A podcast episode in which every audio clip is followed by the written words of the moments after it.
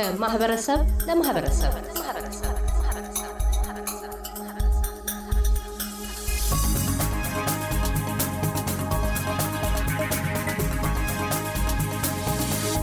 ዲያቆን ሄኖክ ኃይሌ በአውስትራሊያ ቆይታቸው ስለሚያከናውኗቸው ሃይማኖታዊ ተግባራት በክፍለ አንዱ ቆይታችን ነግረውን ነበር።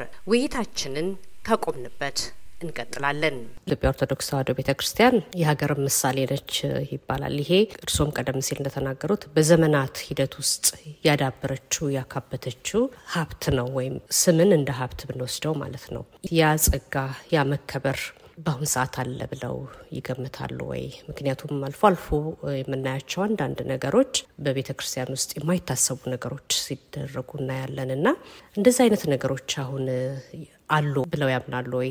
ምንድን ነው መሰለሽ፣ አንዳንዴ በጣም በጥሩ ሁኔታ የተሰፋ ልብስ ጥሩ ቁመና የሌለው ሰው ይለብሰዋል እና ሲለብሰው ልብሱ ሰውየውን ይበልጠውና ወይ ባዶ መስቀያ ላይ የተሰቀለ ይመስላል። የልብሱም ውበት በዚያው ይጠፋል። ለዚህ ነው ዲዛይነሮች በመጀመሪያ ከመስፋታቸው በፊት መለካት ላይ የሚጠነቀቁት የሚጨነቁት። ትከሻው ጋር ይገጥማሉ፣ እጁ ጋር ይገጥማሉ። የኢትዮጵያ ኦርቶዶክስ ተዋሕዶ ቤተክርስቲያን በጣም በጥሩ ዲዛይነር የተሰራች በጣም በጥሩ ሰፊዎች ከጥንት ጀምሮ በታሪክ ከነበሩ ቅዱሳን አባቶች ጀምሮ ከሐዋርያ ዘመን የመጣውን ትምህርት ይዛ በጥሩ ሁኔታ የተሰፋች ልብስ ናት። አሁን ባለው ሁኔታ ያ grace አለ ወይ ያ ግርማው አለ ወይ ካልሽ የለበስናት ሰዎች ከልብሱ ጋር የሚገጥም ቁመና ስለሌለን አንመጣጠን ብለን ነው እንጂ ያወረድነው። ቤተክርስቲያኗ ምንም የጎደላን ነገር አልነበረም። እንግዲህ የሚበላውን በልተን የሚጠጣውን ጠጥተን ሰውነታችንን እንዲያገግም አድርገን ደግመን ለመልበስ እንሞክር ይሆናል ወይ ደግሞ የሚመጣው ትውልድ የሚመጥናት ተክለ ሰውነት ተክለ ቁመና መንፈሳዊ ቁመና ይዞ ሲለብሳት ያኔ ትገጥም ይሆናል እንጂ እሷ ላይ የጎደለ የለም። እኛ ላይ ግን እንዳልሽው በጣም ብዙ ጉድለት አለ። ሌላው ቤተ ክርስቲያኒቷ ለችግር፣ ለአገር ውድቀት፣ ወደ ድህነት ለማምራት ጦርነቶች እንዲፈጠሩ ምክንያት ሆናለች የሚል ግምቶች አሉ። ይህንን እንዴት ይመለከቱታል? እርግጥ ነው ሀገራችን ረሃብ አለ፣ ችግር አለ፣ ግጭት አለ፣ አለመግባባት አለ።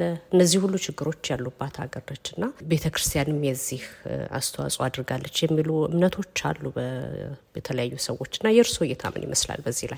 አዎ የመጀመሪያው ነገር ያው ስላለች ነው ለሁሉም ምክንያት መሆን የቻለችው ቤተ ክርስቲያን መኖሯ ነው። ለሁሉም የመጣ ሄደው ዱላውን እንዲያሳርፍም ለጥሩም ለመጥፎም ምክንያት አድርጎ እንዲያቀርባትም መኖሯ ነው። አገሪቱን ይዟ መቆየቷ ነው። ያልነበሩ አካላት ቢኖሩ ምን እንደሚሰሩ አናውቅም። ግን ቤተክርስቲያኗ ለረጅም ዓመት መኖሯ ያመጣው በረከተ መርገም አይነት ነገር ነው። መኖሯ በረከት ቢሆንም ደግሞ ያው የሚያመጣው መርገም አለ። ስለዚህ በየዘመናቱ ለተቀያየሩ ጉዳዮች መልካም ነገሩ ላይ ከምትመሰገነው ይልቅ በተለይ በዚህ ዘመን ደግሞ ቤተክርስቲያኗ የምትወቀስበት ሁኔታ ይታያል። ባለንበት ዘመን የቤተክርስቲያን ሰዎች ቤተክርስቲያንን ወክለን የምናገለግል ከአባቶች ወንድሞች፣ ሌሎችም የምናደርጋቸው ነገሮች እንደ ግለሰብ አይታዩልንም፣ እንደ ቤተክርስቲያን ነው የሚታየው። በእርግጥም ቤተክርስቲያን ወክሎ እስከቆመ ሰው ቤተክርስቲያን እንዲያደረገች ሊያሰኝ ይችላል።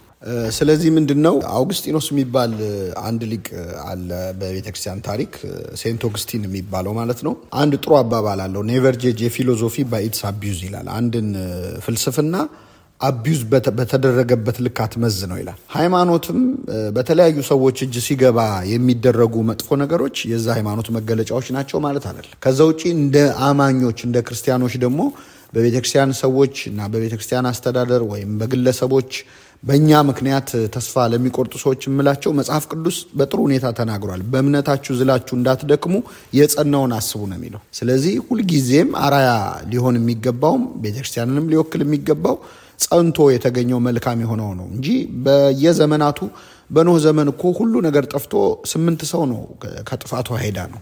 እነዛ ስምንት ሰዎች ናቸው ምድርን ያስቀጠሉት። ቤተ ክርስቲያን የኖህ መርከብ ነች።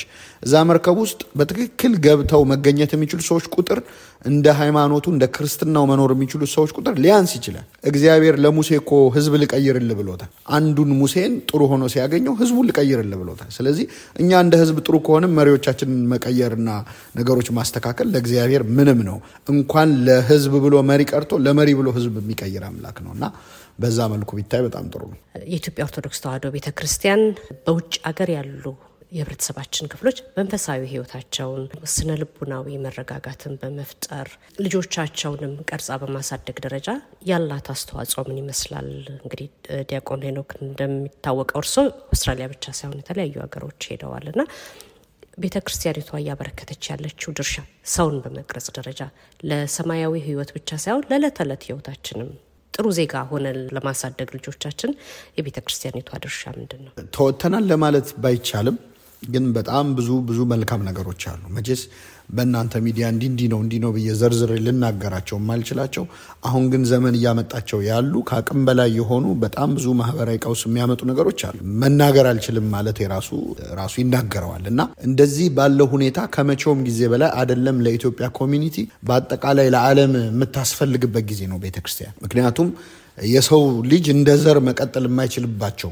ነገሮች እየመጡ ነው ያሉት። ትናንትና ስንሰማ ለጆሮ ጭው የሚያደርጉን የሚዘገንኑን ጉዳዮች ቅርባችን ሆነው የሚመጣው ትውልድ ደግሞ ምንም ማለት አይደለም ብሎ እንዲቀበለው አልፎ ከወጣቱ አልፎ እስከ ሕፃናት እየወረደ ነው ያለው። ስለዚህ በዚህ ሰዓት ከመቼውም ጊዜ በላይ እንደ ኖህ መርከብ አይደለም ለኢትዮጵያውያን community ለዓለም መጠለያ መሆን የምትችል በትክክል ቤተክርስቲያን ናት ብዬ ነው ማምነው። ግን ሙሉ በሙሉ ቤተክርስቲያን የቤተክርስቲያንን ስራ መስራት አለባት። አገር ቤት ያለው ማህበራዊም ወይም ፖለቲካዊ ጉዳዮች ከፍ ዝቅ ባሉ ቁጥር አብረን የምንሞቅ የምንበርድ ከሆነን እንኳን ሌላውን ልናድን እኛም ማዳኝ እንፈልጋለን። ስለዚህ መንፈሳዊ ስራ መንፈሳዊ ስራ ላይ ብቻ ተተኩሮ ከተሰራ ክብርም ይኖረዋል። በተለይ በአገልግሎት ላይ ያለነው አባቶች፣ የቤተክርስቲያን ሰዎች ሙሉ በሙሉ ትኩረታችንን የቤተክርስቲያኗ ስራ ላይ ካደረግነው አይደለም ለሌላው community ለዓለም ጭምር መትረፍ እንችላለን ብዬ አስባለሁ። ከዚህ ቀደምም አድርገነው በነበረው ትምህርትም አሁንም እግዚአብሔር ቢፈቅድ በየቀኑ ከሰኞ እስከ ሐሙስ ባሉት ቀናት በዚህ ሀገር አምስት ተኩል ከ five thirty ጀምሮ የሚደረግ ከሰኞ እስከ ሐሙስ የሚደረግ መርሃ ግብር ነው። ዋነኛ target ኡ ቤተክርስቲያን የሚመጡ አጥቢያው ያሉ ምዕመናንን ማስተማር አይደለም። ይሄንን በጣም ላሰምርበት ወዳለሁ። ከዚህ በፊትም በነበረው ቤተክርስቲያን የማይመጡ የነበሩ ራቅ ያሉ ሰዎች ነበሩ መጥተው ይማሩ የነበረው በዛው የቀሩ አሉ ቤተክርስቲያን ውስጥ። አሁንም እግዚአብሔር ቢረዳን የምናስበው በተለያየ ምክንያት እንዲህ የቤተክርስቲያን አገልግሎት ላይ የማይሳተፉ ወጣቶች እንደው አልፎ አልፎ ለበዓል ከመሳለም ውጭ ብዙም እንትን የማይሉ ሰዎች ለጥቂት ሳምንታት የሚሰጥ ትምህርት ስለሆነ አመቻችተው ወደ ቤተክርስቲያን ቢመጡ የማይጸጸቱበት ጊዜ እንደሚያሳልፉ ተስፋ እናደርጋለን። ሌሎችንም እንዲጠሩ የተማረውን ማስተማር የተተከለውን መኮትኮት ሳይሆን የራቁትን ማምጣት ስለሆነ የዚህ መርሃ ግብር ዋነኛ ዓላማ ይህን የሚሰሙ ሁሉ እንዲታደሙ ጥሪ እናስተላልፋል። ቅድም መንፈሳዊ ነን እንጂ መንፈስ አይደለንም ብለውኝ ነበር። በቅርብ የሚያውቋች ሰዎች ይኖሩ ይሆናል። በቅርብ ማያውቋት ሰዎች ደግሞ እዚህ ያሉ አውስትራሊያ ያለውን ማህበረሰብ ሊያገለግሉ ሲመጡ ከኋላ ጥለዋቸው የመጡት ነገር አለ። ትንሽ መለስ ሲበሉና ቢነግሩን ለአድማጮቻችን፣ እንዲሁም ደግሞ እዚህ ለሚያገለግሏቸው የህብረተሰባችን ክፍሎች። አዎ እንግዲህ ያውቃሉ ብዬ ገምታለሁ። አንድ አመት ሆኖኛል ወደ ጋብቻ ከገባው። ስለዚህ አዲስ ሙሽራ ባልባልም ያው ግን ገና የመጀመሪያ አመት ላይ ነው ያለሁት። ከዛ ውጭ ደግሞ የወጣቶች መንፈሳዊ ፕሮጀክት አለን በጋራ የምንሰራው ኢትዮጵያዊ ጃንደረባ ትውልድ ይባላል። እዛ ላይ ያው እኔ እንደ የአድቮኬሲ ስራ ነው የምሰራው ወይም የህዝብ ግንኙነት ነው የምሰራው እንጂ ከዛ ያለፈ ሚና የለኝም። ግን ራሱን የቻለ structure ያለው ትልቅ ተቋም ነው ቤተክርስቲያኗ ፍቃድ ሰጥታ የምታንቀሳቅሰው። እዛ ላይ ያሉ ብዙ ተማሪዎች፣ ብዙ ወጣቶች አሉ።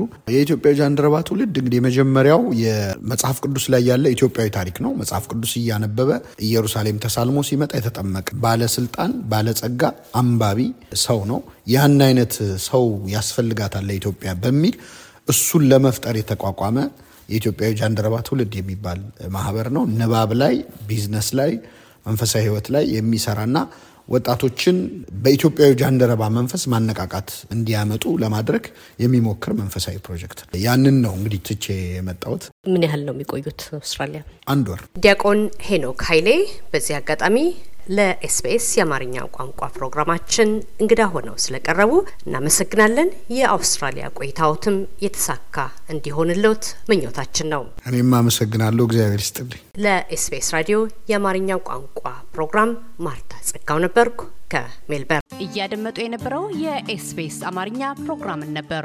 የፕሮግራሙን ቀጥታ ስርጭት ሰኞና አርብ ምሽቶች ያድምጡ። እንዲሁም ድረገጻችንን በመጎብኘት on demand እና በ SBS mobile app ማድመጥ ይችላሉ። ድረገጻችንን ኤስቢኤስ ዶት ኮም ዶት ኤዩ አምሃሪክን ይጎብኙ።